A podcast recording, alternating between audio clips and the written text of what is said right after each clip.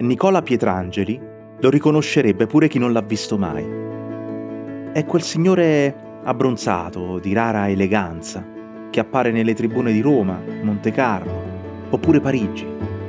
I tre posti fra i tanti al mondo dove ha lasciato un solco profondo da tennista. Eppure, gli faremmo un torto a considerarlo solo uno di quei tipi che con una racchetta e i suoi tempi di legno scagliano una pallina di qua o di là. Il Nicola Pietrangeli quarantenne poteva giocare a calcio in mezzo ai calciatori veri, come faceva ogni tanto a Tor di Quinto, quando chiedeva alla Lazio, campione d'Italia, di partecipare alla partita d'allenamento di metà settimana. Nicola Pietrangeli, per dire, è un tipo in grado di raccontare barzellette che erano irresistibili anche per chi lo faceva di professione come Carlo D'Apporto, che ne amava una in particolare. Aveva a che fare con una gara di tiro con l'arco. Nicola Pietrangeli è uno dei pochi sportivi a essersi visto intitolato uno stadio ancora in vita. Uno dei campi più suggestivi al mondo, al Foro Italico di Roma, e si chiama come lui. Questo per dire che dentro di lui non c'è mai stato solo il batti e ribatti del gioco, ma c'è sempre stato tutto intero il gioco, il gioco della vita, sia la dolce vita, sia quella amara, un'esistenza farcita, senza rinunce, di successo.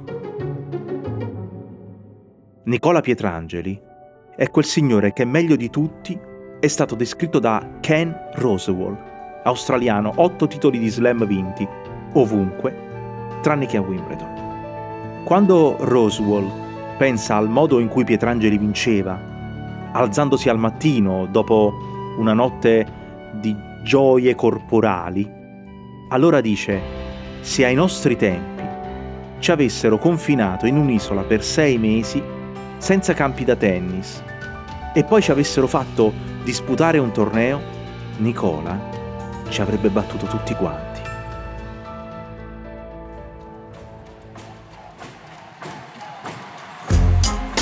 Io sono Angelo Carotenuto. Ogni mattina curo la newsletter Lo Slalom e questo è Rimbalzi, un podcast prodotto da Cora Miglia.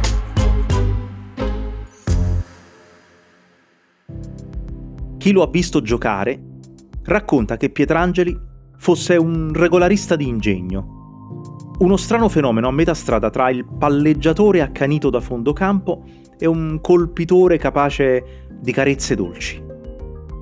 Erano tempi nei quali il cemento non era così diffuso come oggi. O si giocavano interminabili partite sulla terra battuta, oppure si andava sui prati in erba, senza che per questo si accorciassero i tempi degli scambi. Pietrangeli aveva nel rosso la superficie preferita. Aveva un rovescio aggraziato e un gioco di volo giudicato buono, considerato che non era la sua principale caratteristica aveva effetti e traiettorie multiple, non era mai banale, esattamente come fuori dal campo, dove si era inventato una vita che in certi passaggi aveva contenuto più fantasia di quanta ne avrebbe messo uno scrittore a inventarla.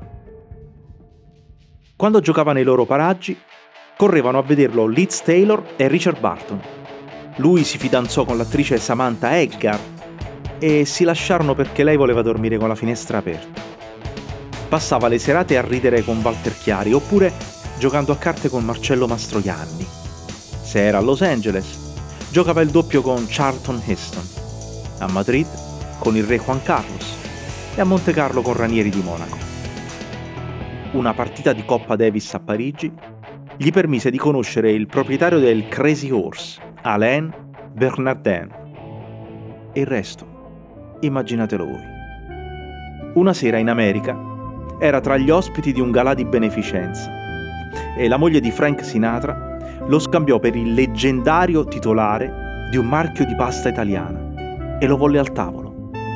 E lui allora mentì, mentì tutta la sera, pur di passarla con il signore di And it my way.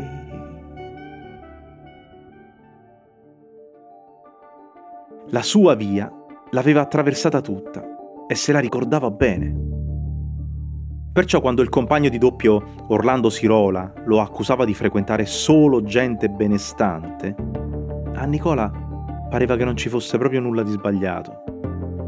Il tennis era la sua scala a pioli verso una vita imprevedibile. Prima dello scoppio della seconda guerra mondiale, suo padre Giulio, figlio di un abruzzese, di una signora napoletana, emigrati in Tunisia, era stato un uomo ricco e temuto. I Pietrangeli abitavano nel quartiere arabo di Tunisi.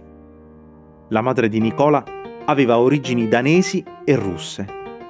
Era figlia di un colonnello e nipote del medico di famiglia degli zar. Aveva in tasca un passaporto francese da esule antibolscevica. Giulio Pietrangeli lavorava nell'industria edile. Aveva preso parte alla costruzione della prima linea ferroviaria di Tunisi e aveva studiato con il futuro presidente Bourguiba non se la passavano male, fino al momento delle bombe lanciate dagli alleati anglo-americani contro l'asse italo-tedesco nella campagna di Tunisia. Persero tutto. Giulio finì in un campo di prigionia a Gammart, 300 km da casa. Le sue conoscenze furono sfruttate per la costruzione di un campo di calcio e uno di tennis. Così, quando un paio di volte a settimana Nicola poteva andare a fargli visita con la mamma, giocavano il doppio insieme. Il suo primo torneo non ufficiale si tenne là, dentro il recinto di filo spinato. Vinsero. Il premio era un pettine bianco fatto con la scheggia di una bomba.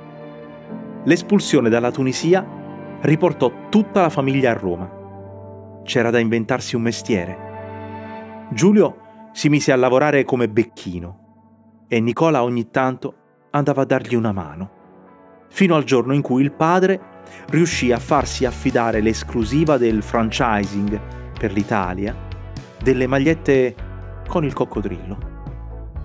Ma quando si rifiutò di coinvolgerlo negli affari, per dispetto edipico, Nicola si scelse il logo di un altro sponsor famoso da portare sul petto. Aveva scartato l'idea di giocare a pallone e si era ormai dato con più convinzione alla racchetta, tirando la pallina contro i muri delle villette, sui quali aveva tracciato con il gesso una riga all'altezza della rete. Il bambino che sognava di fare l'esploratore aveva capito che con il tennis l'avventura sarebbe stata poi la stessa.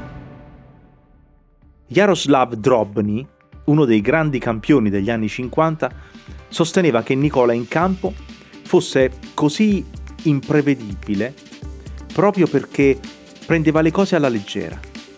Ha detto di lui che quando era in vena giocava da sogno, fino alla nausea. Ma non tutta l'Italia se ne accorse.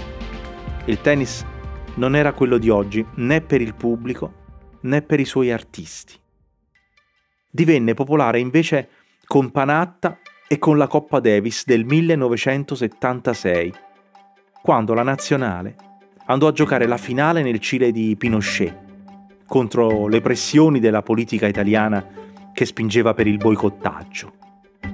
Fu gioia e fu dolore. Pietrangeli era il capitano non giocatore. Nel tennis il commissario tecnico si chiamava così. E con la squadra finì male. Anni dopo ne avrebbero chiesto l'allontanamento, perché era una presenza ricca di personalità, diciamo pure ingombrante. Ma la sera, la sera in cui tornarono da Santiago, Nicola si regalò l'ultima notte di follia, fra le tante che il tennis gli aveva concesso. Prese la coppa e se la portò a letto. Una volta Pietrangeli ha detto che il tennis è lo sport dei pazzi e degli uomini soli. Ripete appena può che, quando sarà, il funerale si dovrà tenere al campo che porta il nome suo. Il campo della palla corta, con le 18 statue, al foro italico. Perché? perché c'è il parcheggio. E se piove, le signore non devono bagnarsi le scarpe.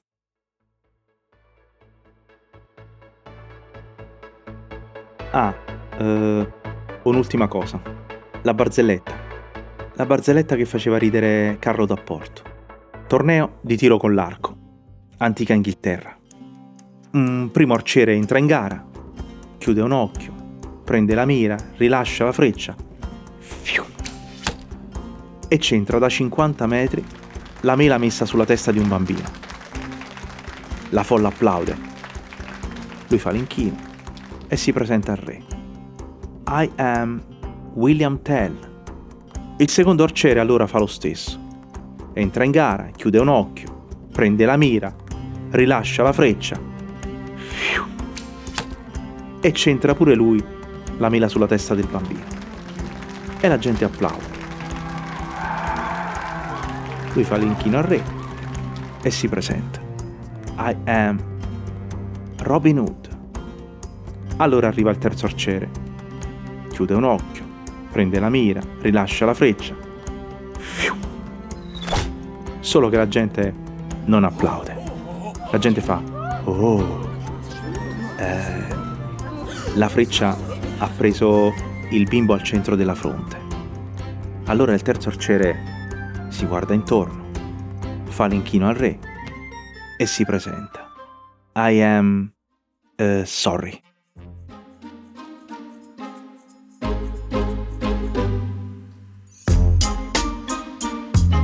Rimbalzi è un podcast di Angelo Carotenuto prodotto da Cora Media. La cura editoriale è di Francesca Milano. La producer è Monica De Benedictis. La post-produzione e il sound design sono di Filippo Mainardi. La supervisione del suono e della musica è di Luca Micheli.